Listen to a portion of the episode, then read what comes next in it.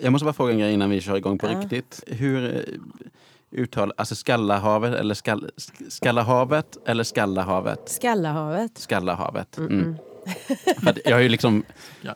Jag har hört det för jättelänge sen. Alltså, ja. bara, så här, jag tycker det är som bra ambient musik att ha i bakgrunden när man typ, ja, men, jag, när jag tecknar och sånt där. Aha. Oh, jag okay. illustrerar mycket, frilansillustratör. Mm. Så att då är det den typen av musik som så här halvt kopplar bort hjärnan mm. som jag lyssnar mycket på. Så att jag har lyssnat på uh, Skallahavet för många år sedan utan att veta någonting. Mm. Alltså bara så här som en... Soundcloud-länk som jag blev tipsad Jaha, liksom inom ja. genren och sånt där. Mm. Så jag har lyssnat på det länge sedan, men jag inte vet om det ska vara Skallahavet eller Skallahavet. Ja. Som att man ska gå ut och Skallahavet. Ja, Skallahavet. Eh, eh, så det, det är så jag, jag har uttalat hela tiden, mm. men jag tänkte att eh, det här är ju inte rätt. Det är inte så det ska uttalas. Vi såg lite på YouTube och lite länkar på sådana som ljud och ljus som du hade gjort innan. Ja, ja vi, vi tittade på den här, den här konst... installationer. Ja, ah, um, var det Rabbit Island mm. Rave då? Precis. Ja. Och um, yes. den här senaste Meta Wheel. Me- ja, precis. Meta Wheel. Ja, precis. På mm. Atalanta. Uh, Atalanta, är det typ Portugal? Nej. Atalanta ligger här borta i, på uh, Skanstorget. Jaha, okej, okay, det var inte Portugal. Inte Portugal. I wish. I wish. Eller samtidigt inte. Det är ganska skönt att, att vara Atalante. Där jobbar jag också extra lite faktiskt ibland i biljetten. Okej. Okay. Så jag sitter, jag sitter på, på väldigt dubbla stolar. Ja.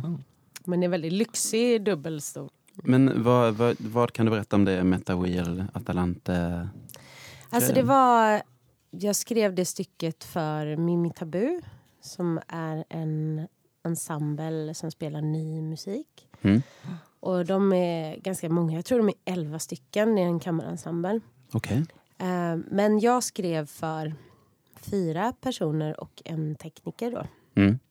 Och det de spelar är stroboskop och rökmaskiner och eh, såna här e-cigaretter. Eller vapes. Ah. Mm. Som det kallas. Mm. Eh, och jag ville göra... Det är ett ganska... Jag skulle säga att det är ett ganska humoristiskt stycke från mm. mig. Med mycket interna referenser, även om det är meningen att vem som helst ska kunna se det och förstås få någonting utav det. Interna referenser för vilken? Alltså jag sk- skulle säga att det inte kanske för folk som håller på med ny musik, men jag skulle säga för folk som, eller alla som kanske har funderat över när man går på en konstutställning och så är det något verk där. Och så vet man inte om verket har gått sönder eller om det ska vara så. Ja, alltså, och det är oftast, te- alltså, ju mer tekniskt det blir, desto mer blir det såna där blue screens och mm. glapp och ljud som faller bort och mm. sådär. Så det är väl... Eh... Så man, du menar att om man lyssnar på det så vet man inte, okej, okay, är det så att tekniken inte fungerar här eller är det meningen att det ska ja. låta så här? Mm, ja, mm. precis. Lite den grejen. Ja. Um, ja. Så det, men det är väl... Och tanken också vart man är, som jag har utbildat mig mm. eh, i komposition och ljudkonst på mm. Högskolan för scen och musik här i Göteborg. Mm. Men, jo... Och att det är lite konstigt, jag tror för mig och många i min generation som inte liksom kanske är uppvuxna med klassisk musik. Alltså mm. man studerar mm. komposition och alla de här gamla gubbarna för det mesta. Mm. Och deras symfonier och sånt där. Och så har, jag har liksom ingen annan relation till det än att det är sånt jag fått höra när jag har studerat. Det är liksom aldrig någonting som Nej. jag hörde när jag var liten eller som... Mm. jag egentligen är intresserad av så. Utan jag har mycket närmare relation till popmusik eller till techno eller till mm. alltså till ja, till populärmusik kan man väl säga. Och det blir ju också det som influerar mig. Men det kan ibland nästan kännas som att jag är så här, som att jag är fel där eller som att jag är jag kan nästan ha lite dåligt samvete för att jag inte, att jag inte är mer intresserad av klassisk musik och eh, konstmusik på det sättet. Så som den liksom ska, mm. ska vara. Ja, ja, och, nu, och nu gör jag citationstecken ja, i luften här. Eh, och det skulle jag säga att jag tror att eh, ganska många som jag känner som håller på med det jag gör. Eh, eller liknande det jag gör. Eh, också känner. Och vissa av dem vänder liksom efter ett tag ryggen åt det helt och gör något, gör något annat för att mm. det är liksom det också kan vara ganska, kan vara snävt liksom, kan vara svårt att, jag vet inte, det är ju väldigt akademiskt, man ska skriva massa om sin musik och tycka massa om den, och den kan inte bara, ja, jag vet inte, det är också det där med att bara göra saker, jag gillar ju bara göra saker. Mm. Mm. och, och du har ju gjort mycket saker, ja, också. Mm. Får man ju ändå säga. Ja. Eh, både alltså, ljud och ljus, eh, mm. konstinstallationer och mm. annat sånt där. Mm. Och jättebra spelningar. Tack. Ja. Tack. Mm. Eh, jag tänker att nu hoppade vi egentligen mitt in i en konversation här. Vi borde egentligen kanske försöka bara skru- backa bandet ja, lite. Visst. Idag i studion sitter vi här med Kajsa, känd från ljudprojektet Skallahavet och som ena halvan av bandet K C Baby. Kajsa Magnarsson har bland annat i komposition ljudkonst från Musikakademin och Drama Göteborgs universitet. Välkommen Kajsa Magnarsson till Grunden Media Podcast. Tack så mycket. Det är fint att vara här. Hur är läget med dig idag? Jo, nej, men det är bra. Mm. Ja, det, det har varit intensiva eh, veckor nu det senaste. Så jag är lite, lite trött och lite förkyld. Men eh, vi är gott mod och glad att våren börjar komma till Göteborg. Mm. Mm. Eh, och du är tillbaka från spelning i Umeå med K C Baby precis. Mm. Precis, vi var där och spelade på Umeå Open. Eh, mm. Och det var jättefint. Det var ju en jättefin festival, väldigt mycket band eh, mm. som man, vissa som vi såg och vissa som vi ville se men inte hann, för mm. det var så mycket grejer. Det är ju alltid sådär på festivaler, man får man får eh, ge sig själv eh, lite tid där. Ja. Hade du något favoritband som du gillade? Eh, hade jag något favoritband som jag gillade? Eh, ja, det skulle väl vara Slowgold då kanske. Mm-hmm. Mm. Men jag är, jag är också partisk, för att jag tycker väldigt mycket om dem som spelar där. Mm. Eh, som du pers- känner Amanda ja, i Slowgold. Mm. Som personer. Och då, då har jag svårt att skilja. Fast det är ju jättebra musik, men det är ja. ja. ja. Men då tycker man extra mycket om det, om man tycker om människorna som spelar det. Ja. Mm. Hade du bara sagt rakt upp och ner att du var på Umeå Open, så hade jag ju trott att du varit iväg och spelat tennis eller någonting i helgen. Så det var bra att du förtydligade att det är en musikfestival. Att det är en musikfestival, ja. Ja, ja. Så att det inte var annat som spelades. Nej, precis. Vilken är den bästa spelningen ni gjort hittills? Alltså vi har ju inte funnits så länge. Nej. Vi har ju bara funnits i en... Jag vet inte, när börjar vi? När börjar vi? September har jag pratat med tidigare i alla fall. Ja, precis. September. Då gjorde vi ett halvår. Mm. Precis, vår första låt. Och vi gjorde vår första spelning i februari. Mm. Så mm. vi har gjort alltså fyra spelningar hittills. Ja. Jag skulle nog säga att det var på grunden Grand Bazaar. Oh. mm. vi, hade, vi har haft vår bästa spelning hittills. Mm. Mm. Nice. Men den var helt okej, okay, den i Umeå också. Jag skulle säga alla, alla fyra vi har haft hittills har gått bra. Ja. Mm. Men den i Umeå blir den eh, mest eh, riktiga spelning, om man kan säga så. Kanske där folk betalar en inträdesbiljett för att komma och titta på det. Den som vi arrangerade ja. på grunden Grand Bazaar, för det var ju så mm. vi lärde känna dig att vi ja. arrangerade en spelning med K C Baby. Mm. Eh, var ju fri entré och kanske lite... Eh, lite under radarn på något sätt. Det var ju, mm. eh, det var ju fantastiskt härlig kväll. Ja, eh, otroligt eh, packat i vår lilla kafélokal. Ja. Ja. eh, men eh, Umeå-spelningen då nu helgen var ju kanske det mer den första riktiga spelningen, om man nu kan säga så. Ja, nej, men det var, det var, det var väldigt roligt att få vara där och också. Ja, det, det, där kan, kan det ju inte heller riktigt komma... Just i Stockholm och Göteborg har ju både jag och Conny också liksom mer vänner. Nu hade vi ju det på Umeå Open också. Men mm. att det blir... Man f- får mer och mer kontakt med publik utan, ut, utifrån. Som man mm. inte liksom mm. känner på samma sätt. Eller som inte är någon kompis kompis eller något sånt. Och det är ju spännande när det mm. sprider sig. Ja. Mm. Ni skriver ju... Äh, era egna låtar, var får ni all inspiration ifrån?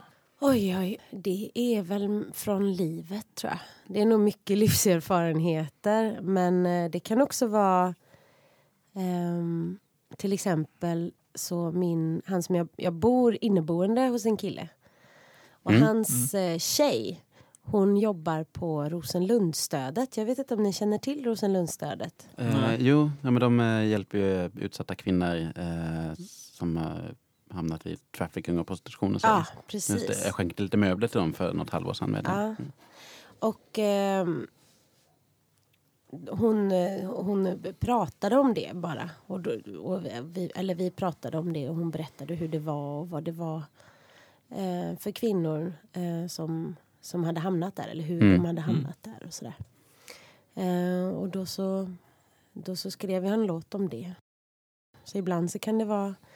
Eller oftast är det väl någonting man har varit med om själv. Men ibland kan det ju vara någon annans historia. Eller mm. Mm. erfarenhet som, som kan inspirera till, till en låt. Mm. Jag minns att Conny berättade att ni, när ni började fundera på att spela ihop. Mm. Att ni satte ihop en lista med musik som dels inspirerade er och fick att känna saker. Men också så här bra svenska texter som ni gillade. Ja, vi, vi är ganska, vi är nog ganska, o, alltså vi kommer från ganska olika håll och, och tycker olika grejer är bra. Ibland mm. så är det nästan som att vi lappar varandra helt otroligt bra, att där mm. han vet mycket kan jag inget och tvärtom och sådär. Eh, så det gjorde vi, vi, vi satte ihop en, en, en sån lista och det är ju också alltså, musikaliskt vad man har för... för musikalisk, alltså vad man gillar musikaliskt. Mm-hmm. Uh, första gången jag träffade Conny, det här säger han till mig ibland, ja. um, så, så pratade vi om musik och så började han prata om, jag vet inte vad han sa. Han började väl prata om, om rockmusik och då så sa jag att rock är inte riktigt min grej. Nej. Och det, det är ja, det är hans grej. Ja. Så att um, så, men det blir, jag tror att det blir bra där också att, det, mm. att, att vi drar åt lite olika håll i, i låtskrivandet också. Men vi tycker båda väldigt mycket om det enkla. Huh. Enkla melodier, att man är tydlig i sitt språk på något sätt. Och ganska, vi, vi har ju också en ganska enkel liksom, sättning, enkel mm. uppbyggnad och så. Um, att man kan få... Hitta, hitta skönhet i det enkla. Mm. Uh, ja. Ja. Vad lyssnar du på för musik när ni är ute och turnerar med K C Baby till exempel? Mm. Vad lyssnar vi på? Det är ganska mycket en tävling där jag vill spela upp musik och han vill spela upp musik. Mm. Uh, och vi försöker... Uh, Ja, det, det, det kan vara lite krig med just Spotify-listan när vi ska lyssna på musik. För jag, jag kan, han kan bli sur på mig när jag cuear typ så här fem låtar och så. Han tycker att... Men vi lyssnar på väldigt, väldigt mycket olika musik, skulle jag säga. Det kan vara... Jag vet inte, vad spelar, vad spelar, vad spelar vi upp för varandra? Uh, han lyssnar ju, han lyssnar ju på mycket så här uh, hiphop och så. Det är ja, lite oväntat mm. men han titulerade sig själv som en professor i new wave åttiotalsmusik ja, också. Postpunk, ja. Mm, postpunken mm, och new mm. wave. Det är väl hans det är väl hans grej, men jag gillar ju alltså ganska glättig elektronisk musik. Mm.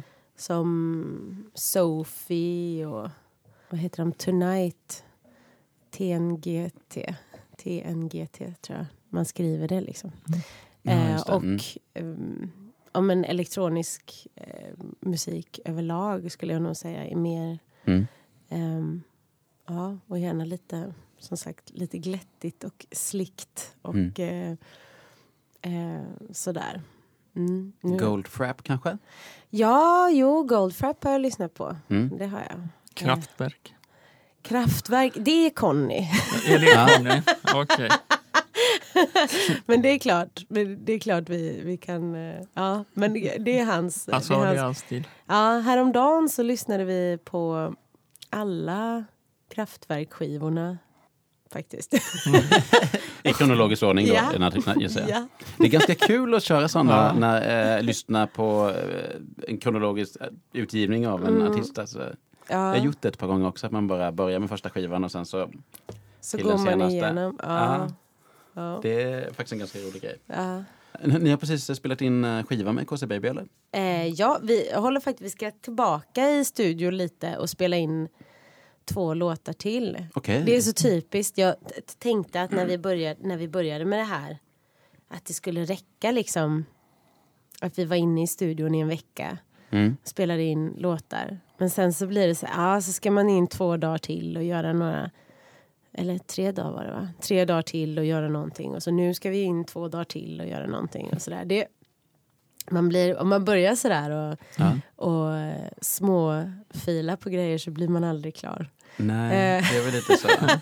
Det, låter, Men, det låter lite som i kontrast till... För Conny var jag här pratade om sina soloplattor. Ja. Där de äh, höll det väldigt enkelt. Och inga pålägg. Allting kan spelas live i studion. Äh, repade in innan. Det gick ganska snabbt alltihopa. Ja. I och för sig, en vecka är ju väldigt snabbt också, men, ja, men kanske ändå är lite mer pill i så som ni jobbar. Eh, ja, men jag tror att det um, jag tror att det är mycket, jag vet inte om det är så mycket pill, men det är väl också det där när man är två stycken då, om bara vi skulle spela, det är klart vi skulle kunna göra så, men det kanske blir lite, det är en grej live, men det kanske, man kanske vill ha det lite fylligare på en, på mm. en skiva. Sen har vi också jobbat ganska mycket med att hitta rätt stämning i låten. Mm. Och där har Christian Gabell som spelar in oss, som är okay. producent, mm. Mm. varit jätte, jättebra. Mm. Men ibland så, så tar det lite tid och man ska hitta rätt ljud och, mm. Mm. och sådär. Och han har ju också väldigt mycket syntar, Christian, i sin studio. Så där... Ja, mm. Christian är ju... Christian Gabell är ju, kan vi bara säga att lyssna, även trummis i Bob Hund, ja. som Conny spelar i. Och är ju även bakom det här fantastiska musikprojektet nittonhundra. Precis. Mm. Som jag inte riktigt... nittonhundra, för de som inte har hört det, låter ju som... Man har hittat gamla kassettband och repiga skivor i en källare någonstans. Sen spelat över det på ett annat kassettband och bara kört tills bandet nästan är genomskinligt. Uh.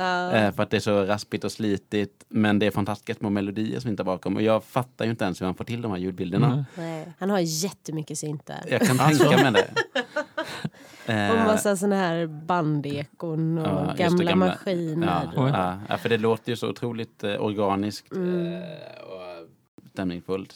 Det är också mm. så här annan musik som jag gillar att ha i bakgrunden när jag tecknar. Eh, mm. Förutom ditt projekt och Skallahavet. eh, Okej, okay, så ni, då är ni i Stockholm och spelar in skivan? Ja, precis. Eh, jag tänkte precis fråga sig om ni var ja. på tjugofyra kvadratmeter-studion här i Göteborg, som jag vet att du är ja. involverad ja, i.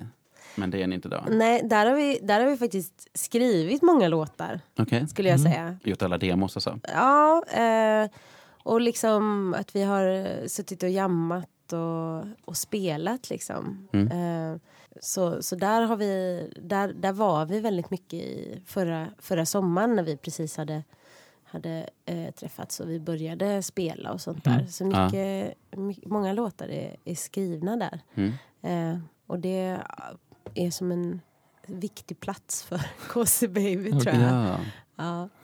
Är, är tjugofyra kvadratmeter-studion din hemmaplan? Eller? Ja, men det kan man nog säga. Ja. Alltså, det, är ju, det händer ju lite allt möjligt där. Det är ju en, en, som en, en scen för ja, dans och allt möjligt. Så det är ju massa olika folk där i omlopp och mm. spelar in och skriver och... och repar och övar och allt vad som händer mm. och ibland kanske det är något evenem- evenemang och ibland är det mm. någon workshop mm. och det, det är liksom lite sådär olika grejer som händer där, men jag, jag tycker verkligen, för mig så känns det väldigt mycket som som hemma. Jag ska faktiskt dit sen och lyssna på på mastering av vår nästa, eller av vår singel Klia Tillbaka.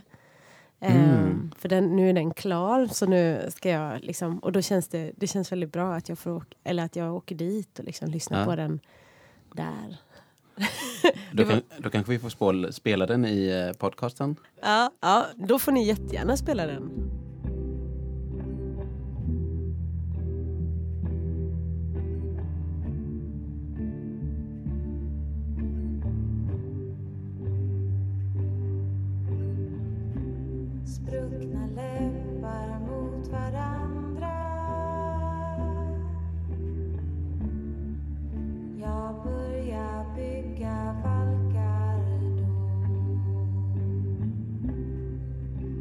det skaver mot andra,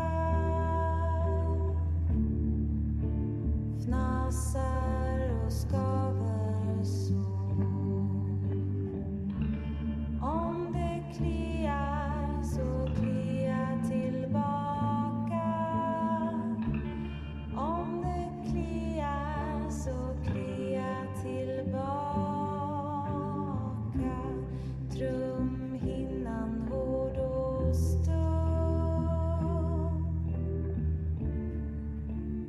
Rastlösheten börjar där,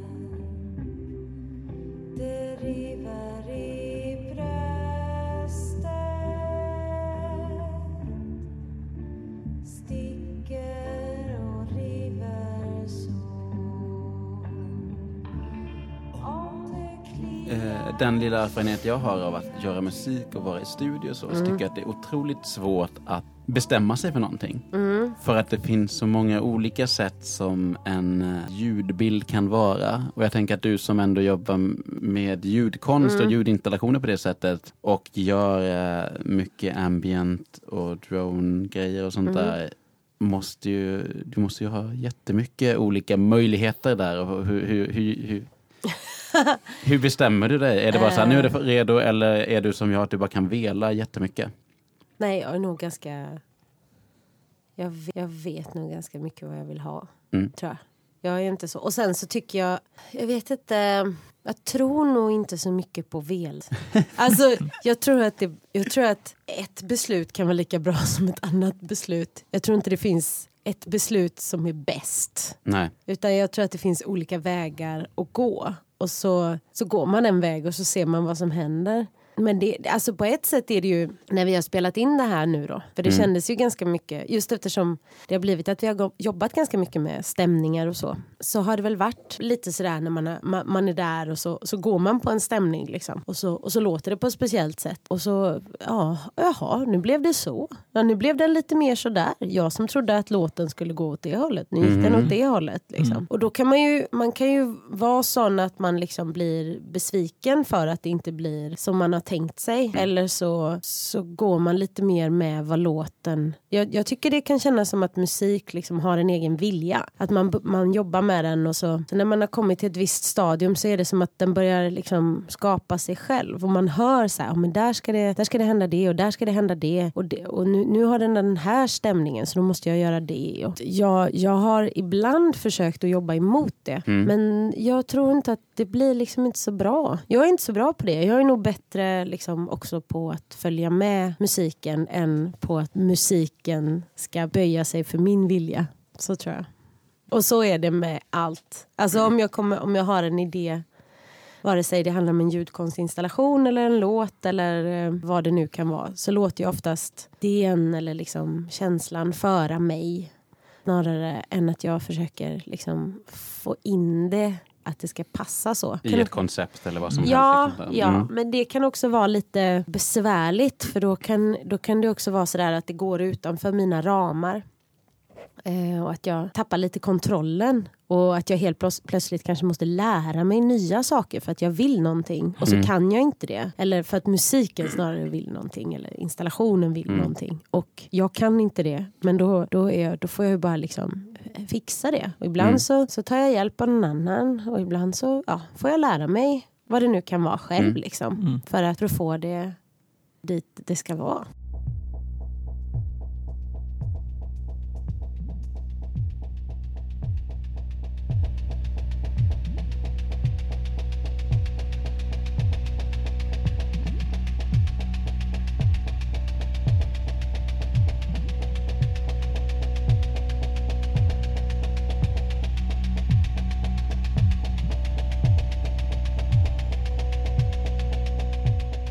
Om du skulle beskriva Skallahavet, mm. ditt musikprojekt, som mm. ett landskap. Hur skulle du, du beskriva det landskapet? Jag tror att det beror lite på vilken låt. De är ganska olika. Men jag tycker att det är nog en skog med mycket sly. Okej. Okay. Sådana här små, små täta träd. Mm. Liksom. Mm. Det låter ju inte så smickrande, men, men så och högt gräs och mm. att det är dagg och att det kanske är skymning eller mm. gryning. Lite, lite dunkelt. Man ser inte exakt vad som lurar där inne. Nej, precis. Mm. Och tätt mm. och snårigt. Ja. Mm. Mm. Ja. Hur började Skallahavet? Hur kom det till? Jo, det var faktiskt så att jag var på tjugofyra kvadrat. Det var precis när jag hade börjat engagera mig där. Mm. Så fanns det en, en synt där också. Som, mm. för vi, den här studion ligger eh, väl, granne med Elektron. Som är ett företag som gör eh, syntar ja, här det. i Göteborg. Mm. Eh, och de hade kommit över med en synt och en sampler. Mm. Eh, och jag tänkte att jag skulle vara där och jobba lite och försöka göra någonting. För då hade jag ju gjort massa ljudkonst och installationer. Och inte så mycket, hade, hade inte gjort så mycket musik på ett tag. Alltså liksom vanlig musik. Nu gör jag mm. sådana här citationstecken. Men mm. vanlig musik. Mm. Eh, så tänkte jag att jag på något sätt skulle försöka omvandla mina installationer. Eh, och det jag hade l- gjort där eh, till... musik då. Mm. Eh, men så fanns den där synten där. Och istället för att jobba med mm. alla inspelningar jag hade och sånt där. Så, så började jag lära mig den istället. Mm. Eh, det var väldigt roligt. Och jag hade mycket tid. Eh, så det blev liksom att jag satt flera timmar varje dag. Kanske ja, mellan tre och fem timmar varje dag. Mm. Ja. Och, och spelade och spelade in. Eh, massa, massa, massa, massa. Jag gjorde nästan en ny låt varje dag och kom tillbaka och sådär. Eh, och resultatet blev liksom eh, det då. Alltså Skallahavet. Och så hade jag en, en kompis som är lite mer, som heter David Sabel, som är lite mer, eh, vad ska man säga, som har hållit på ganska länge med techno och så. Som hjälpte mig att eh, välja ut liksom. För jag hade ganska mycket material um, och som också uh, hjälpte mig att, att mixa mm. klart det där, så det blev någonting och sådär. För ibland, just när man håller på med sådana här grejer, kan det ju också vara svårt att, att liksom sätta en uh, ett stopp för mm. att mm. jag lärde mig ju nya grejer också hela tiden, som man gör när man spelar väldigt mycket och man har ja. ett nytt instrument, så lär man sig um, alltså, och då blir det ju nya låtar när man lär sig mm. nya tekniker på något sätt. Ja. Liksom när man lär sig ett nytt ackord på gitarr, så går det helt plötsligt alla låtar i en annan tonart kanske. Mm. Ja, men precis. Ja, kommer hela tiden. Så. Ja, precis. Ja, ja um, så då, ja, så det var så, så det började med det. Och ja, det var väldigt, det var väldigt kul och det har jag fortsatt med. Men nu har jag mer börjat blanda in, um, för då var det liksom ren synt. Mm. Så bara det. Inga, inga liksom andra ljud utifrån eller så, utan bara synt. Mm. Eh, men sen så förra året eh, så åkte jag och David faktiskt då till Ukraina. Mm. Och var i Ukraina i tre månader. Först en och en halv på våren och sen en och en halv på hösten. Okay. Mm. Och spelade och jobbade med eh, ukrainska musiker. Um, och då så spelade jag in väldigt mycket material, dels där. Mm. Um, Hur kom det samarbetet till, där, att ni åkte till Ukraina? Uh, alltså, David hade varit där tidigare mm. och uh, träffat lite folk och tyckte väldigt mycket om scenen och musiklivet mm. i Kiev. Han hade varit på en, en turné. Okay. Uh, Kiev känns ju spontant ganska teknovänligt. Ja, jo. Bara min re- rent mm. fördomsfulla bild. Ja, men, jo, uh. men det är det. Så, så han hade varit där innan och tyckte att det var bra. Och sen så sökte vi ett stipendie, rese, gästateljé-stipendie som Västra Götalandsregionen hade. Mm. Ja. Eh, och eh, sa då att vi skulle åka till Ukraina. Eh, och sen så, så fick vi det. Ja. Eh, så då åkte vi dit. Eh, och då blev det lite sådär som det ibland kan vara med sådana här samarbeten. För vi hade ju... Vi hade ju bestämt vilka vi skulle samarbeta med och vart vi skulle vara och sånt där. Ja. Eh, men sen när vi kom dit så, så, var det, så försvann de. Okay. De gick inte att få tag i. Okay. Så vi eh, träffade andra människor ja. och började jobba med dem istället. Okay. Eh, och det var... jättekul och spännande. Det är väldigt, eh, vi, de vi träffade är så otroligt öppna och eh, det, det känns verkligen som, jag vet inte, så otroligt vänliga människor som vi har, mm. har, har träffat. Duktiga och vänliga och eh, nej, det var, var jättekul. Så sen när vi, så då så ska man säga, etablerade vi en, som en grund där. Mm. Eh, under våren och sen på hösten då så spelar vi lite mer um, mm. med, men vi spelar även på våren um, med olika människor. Och nu kommer de faktiskt hit också. Okej. Okay. Ja. Um, så det, de kommer i, i, i maj. Uh, och vad ska ni hitta på då? Vi ska spela musik. Mm. Det, ja. Så det blir, det blir lite... Ja, lite olika konserter här och var. Ah, mm. Vi håller fortfarande på att, att boka in vart vi ska vara och sådär. Mm. Men, men det blir väl kanske något på tjugofyra. Och, ja, lite sådär runt. Runt mm. i Göteborg och Stockholm. Mm. Och jag tror också vi kommer eh, ta en tur hem eh, till där jag kommer ifrån. Eh, Skafte. Mm. Och spela mm. där också. Eh, så det blir, det blir jättekul och ska bli roligt att få, få liksom visa Göteborg också. Ja. Ja. Eftersom de har visat oss så fint eh, Kiev och allt som händer där. Ja. Så det ska bli, ja, det ska bli väldigt eh, spännande. Men då fick jag i alla fall, i och med det att jag var där och spelade in eh, eh, mycket ljud från, från eh, Ukraina. Så blev det att Skallahavet har fått mer en, en inriktning där jag också använder eh, inspelningar helt enkelt. Mm. Som jag har gjort av när folk pratar och spårvagnar och mm. sånt där. Mm. Um, och allt, allt vad det är som ljud i, i tunnelbanan och ja, allt vad det kan vara för något, någon fläkt och mm. sånt. Jag har jobbat med det kanske lite grann inom, i installationer, men jag har inte gjort det så mycket i musik eh, på det sättet. Och det känns, ja, man, man, man lär sig saker hela livet och sen så helt plötsligt så börjar man använda dem. Mm. Spännande. Ja, det låter jätte, jättespännande. Ja. Ja. Ja.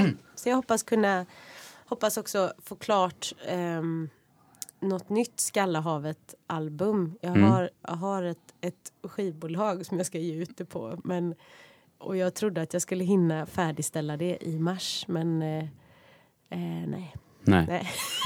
det, det blev för mycket annat. Det blev för mycket annat, ja. Du var i Japan nu ja. nyligen. Vad... Oh, ja. ja. Blev, blev det jobbigt nu? Nej. Blev det mycket? Ja, det blev det, men det är det är väldigt det, det är väldigt roligt att jag får göra så mycket olika mm. saker. Eh, det var det var jättekul att vara i Japan. Ja. Det det är för det är ett annat ett annat projekt. Mm. Jag ska göra musik för en dansföreställning som eh, Ami Skånberg-Dahlstedt eh, jobbar på, som är, som är dansare och koreograf då. Okej. Okay. Eh, och hon har... Är hon verksam på någon speciell eh, plats? Plats? Nej, hon... Känner inte igen namnet. Ja, så. Nej, hon är väl lite... Hon har gjort en del grejer i, i Göteborg så. Men mm. eh, hon är väl ganska... Eh, nu håller hon på och, och doktorerar i England och sådär samtidigt. Okay. Så att... Ja, hon, hon är ju lite överallt sådär. Eh, men den här, och, och hon, hon har också varit mycket i Litauen tror jag, där hon har någon forskning. Okej, okay, okej. Okay. Ja, eh, men eh, tillbaka till eh, ja, Japan. Ja, precis. eh, Ami i alla fall, hon har eh, bakgrund inom eh, japansk scenkonst. Okej.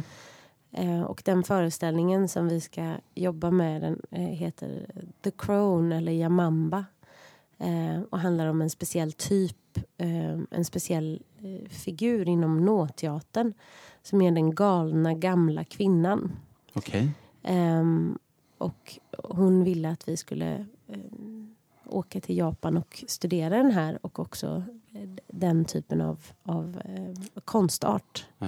Men det är en, en slags teaterarketyp. Ja, den precis. Här, jam, vad heter Yamamba. Yamamba. Mm, okay. eh, den galna, galna gamla kvinnan. Liksom. Mm. På, eh, eller nuck, nuckan kan man säga på svenska. Mm. På vilket språk ska ni spela när ni är där nere? Eh, nej men vi kommer göra, jag tror att vi kommer göra den på svenska. Jag vet inte riktigt, men eh, jag antar mm. att hon, hon brukar prata svenska i sina föreställningar. Men ja, men det, det är jag faktiskt lite osäker på. Mm. Eh, men då ska jag vara med och göra ljud och musik då. Eh, och jag har redan nu gjort en, en eh, låt. Det finns en speciell eh, typ av populär japansk dans som kallas för parapara. Som är så att alla gör eh, samma dans. Det finns liksom en låt, så finns det en dans till den låten. Mm-hmm. Och så finns det speciella klubbar man kan gå till där de spelar sådana parapara-låtar. Och så kan alla samma dans. Det är liksom som Macarena fast ah. hundratals låtar liksom. Okay. Så då gjorde vi en, eller jag gjorde en sån låt och Ami gjorde en sån paraparadans och sen så eh, dansade vi den eh, över hela mm. Shibuya, som är ett speciellt distrikt i, ja. i Tokyo då. Okay. Eh, och det var det var väldigt roligt, men det var någon, det är någon typ av ja, den musiken är väl någon typ av eurodisco kan man mm. säga. Den går väldigt fort och är mm. väldigt sådär Lite, lite hysterisk kan ja. man tycka. Ja, jo. Jo, men en del populärmusik man hoppar ner ligger ju helt klart ja, i det hysteriska aspekten. Men, men Okej, okay, men då fick lite... du liksom ta till dig och återskapa den japanska musiken på något sätt. Ja. Eller återskapa kanske fel ord, men ja, jag, jag försökte, ja precis, jag försökte efterlikna sån, sån musik då helt enkelt. Mm. Eh, Och, nej men det, jag tycker att det är ganska roligt. Det blir ju lite pyssel. Um, ja, det blir ju ja, det blir pyssel. Men det är också roligt att göra någonting som, som skiljer sig från det man brukar göra. Ja, men verkligen. Ja, eh, även, om, även om det... Ja, det kan ju också vara lite svårt liksom, att mm, göra något. Det kan vara jättesvårt, men det är ju ja. väldigt lärorikt att försöka härmas. Eller försöka ja. liksom... Ja, men vad är kärnan i det här... Eh, genren eller konststilen och sen bara försöka hitta den och veckla ut det på något sätt. Det är svårt, men det, man lär ju sig väldigt mycket av det. Ja, mm.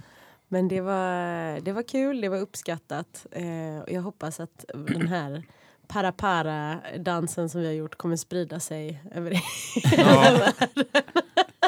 Vi fick med lite folk på gatan faktiskt. När vi ah, okay. Det var väldigt populärt, många som filmade och ah. tog bilder och sådär. Ja. Ja, det var speciellt. Ja. Det var roligt. Ja, men det måste väl vara en liten happening att se ett gäng västerlänningar då som dansar den här ja, eh, eh. traditionellt japanska dansen då. Det, det tror jag. Men, men väldigt uppskattat. Mm. Eh, överlag så kändes det eh, var det roligt att, att folk upp, uppskattade mycket liksom när vi vi hade också på oss eh, var på en en teceremoni och eh, studerade eller och, och, och pratade en del med en nåmästare, eller han hjälpte oss med att vi skulle man ska gå på ett speciellt sätt och det var masker och sådana saker. Och för den för det tillfället då så hade vi på oss eh, yakuta, tror jag det heter. Det är som en yakuta, det är som en eh, jag hoppas jag säger det rätt nu. Kanske jag säger det fel.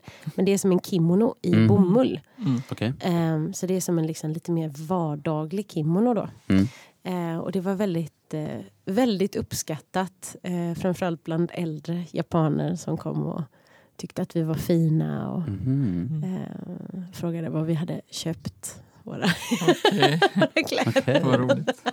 Ja, det var, det var väldigt roligt att det, ja. var, så, det var så uppskattat. Ja. Man kände sig väldigt fin. Men det var svårt att gå i, tyckte jag. Mm. Och var det sådana eh, skor med ah. nästan kloss, träklossar under till? Ja, ah, vi hade ah, sådana sandaler. Sk- mm. ja, såna sandaler också. Och så, då ska man ha speciella strumpor. Ja, det är väldigt det. sådär... Mm. finns regler för hur mm. det ska vara, liksom. Eh, så det var, det var väldigt eh, svårt att ha på sig de här kläderna. Men kul. Mm. Mm. mm. ja.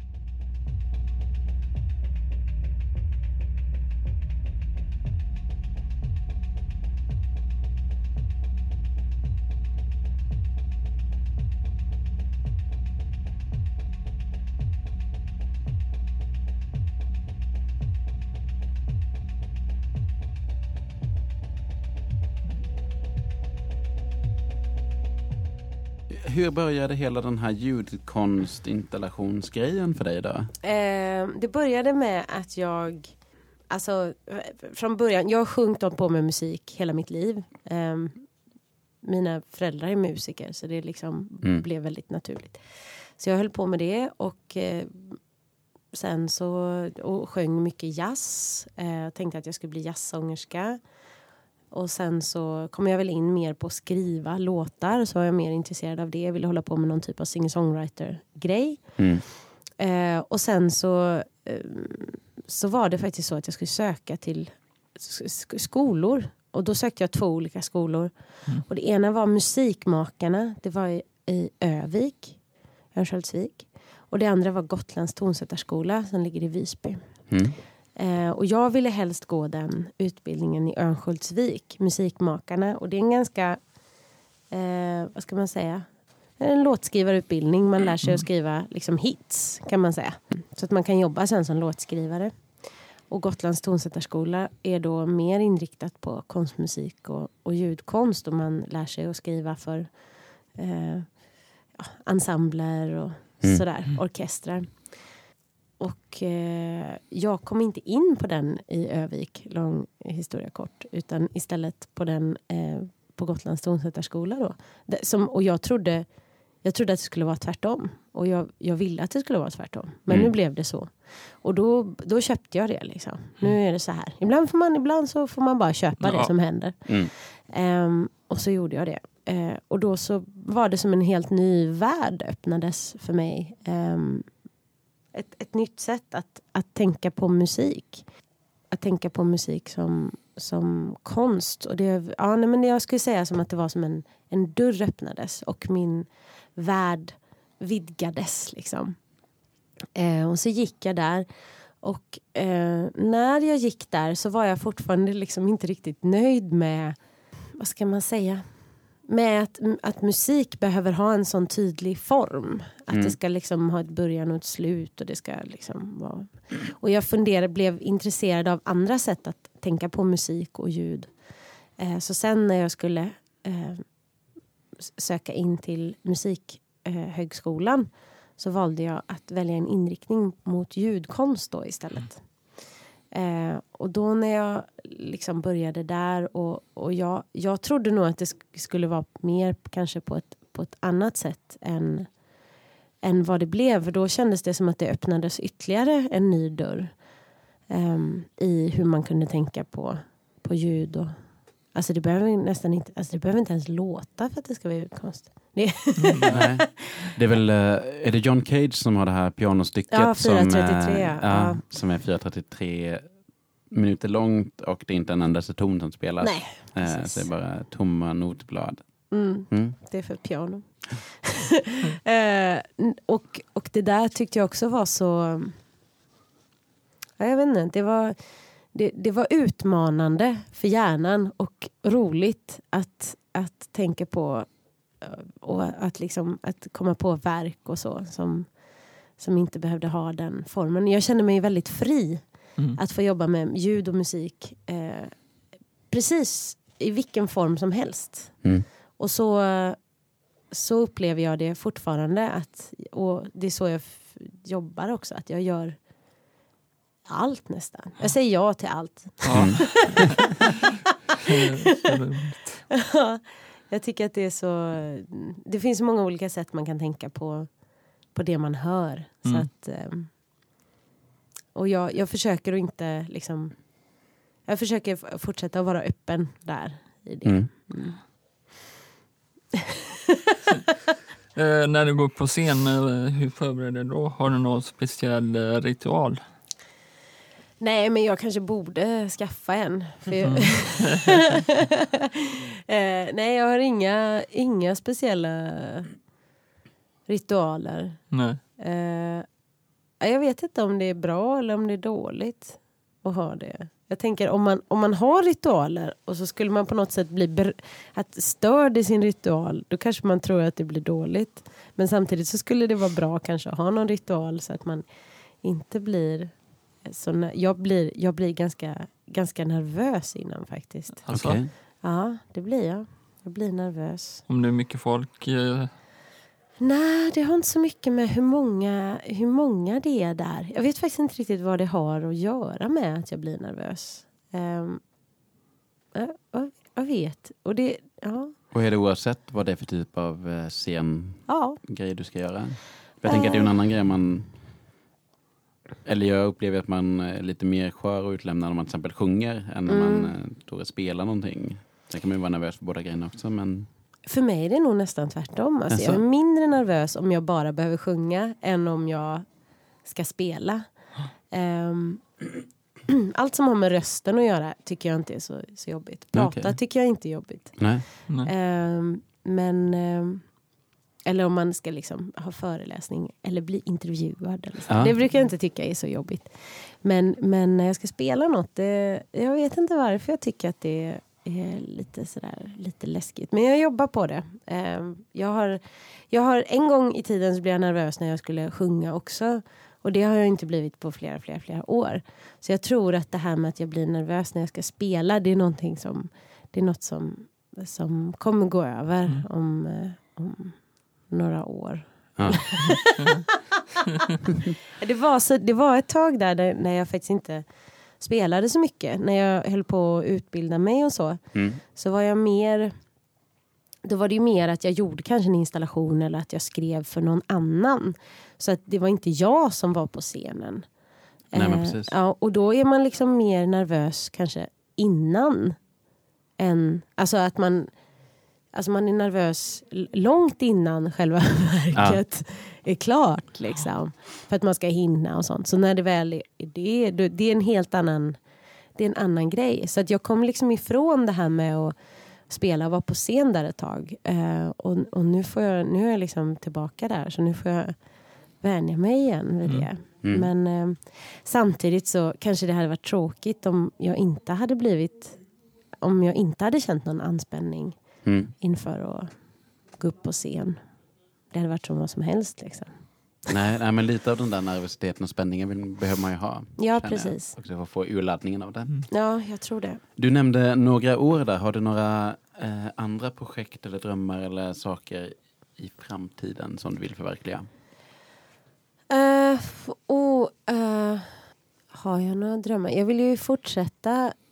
Nu tycker jag det är väldigt roligt att spela med Conny och ha ett band och göra texter och göra låtar och så. Så nu vill jag fortsätta med det och jag vill fortsätta med Skallahavet. Alltså jag vill egentligen bara fortsätta och hålla på med det som jag håller på med. Mm. Men det skulle vara kul kanske att initiera ett litet större mm, projekt som kanske var lite mer åt det experimentella hållet, som till exempel göra en opera eller någonting. Mm. Det hade jag tyckt varit mm. jättekul om jag hade liksom, för, för nu så så händer det som att jag blir som anlitad, eller vad man ska säga. Att skriva musik till en föreställning. Men det hade varit roligt om jag hade varit den som, som drev eh, det projektet. Eh, det, det, hade jag nog, det hade jag nog tyckt varit kul. Men mm. jag tror att det... Jag, tror att jag, jag har inte satt något datum där. Men någonstans i framtiden så, så hoppas jag kunna liksom bygga en, en stor föreställning med... Mm. med alla möjliga o- olika uttryck och intryck. Eh, det hade varit roligt. Mm. Det låter fantastiskt häftigt. Mm. Du sa, jag har inte satt något datum ännu. Är det någon metod som du använder där? Att du bestämmer dig när någonting ska vara klart och ska det vara gjort då? Eller? Ja, jo, men jag planerar ganska mycket. Eh, jag har ju hela liksom... Eh, hela tjugohundraarton är ju fullt med grejer liksom. Ja. Eh, och nu har jag börjat på tjugohundranitton.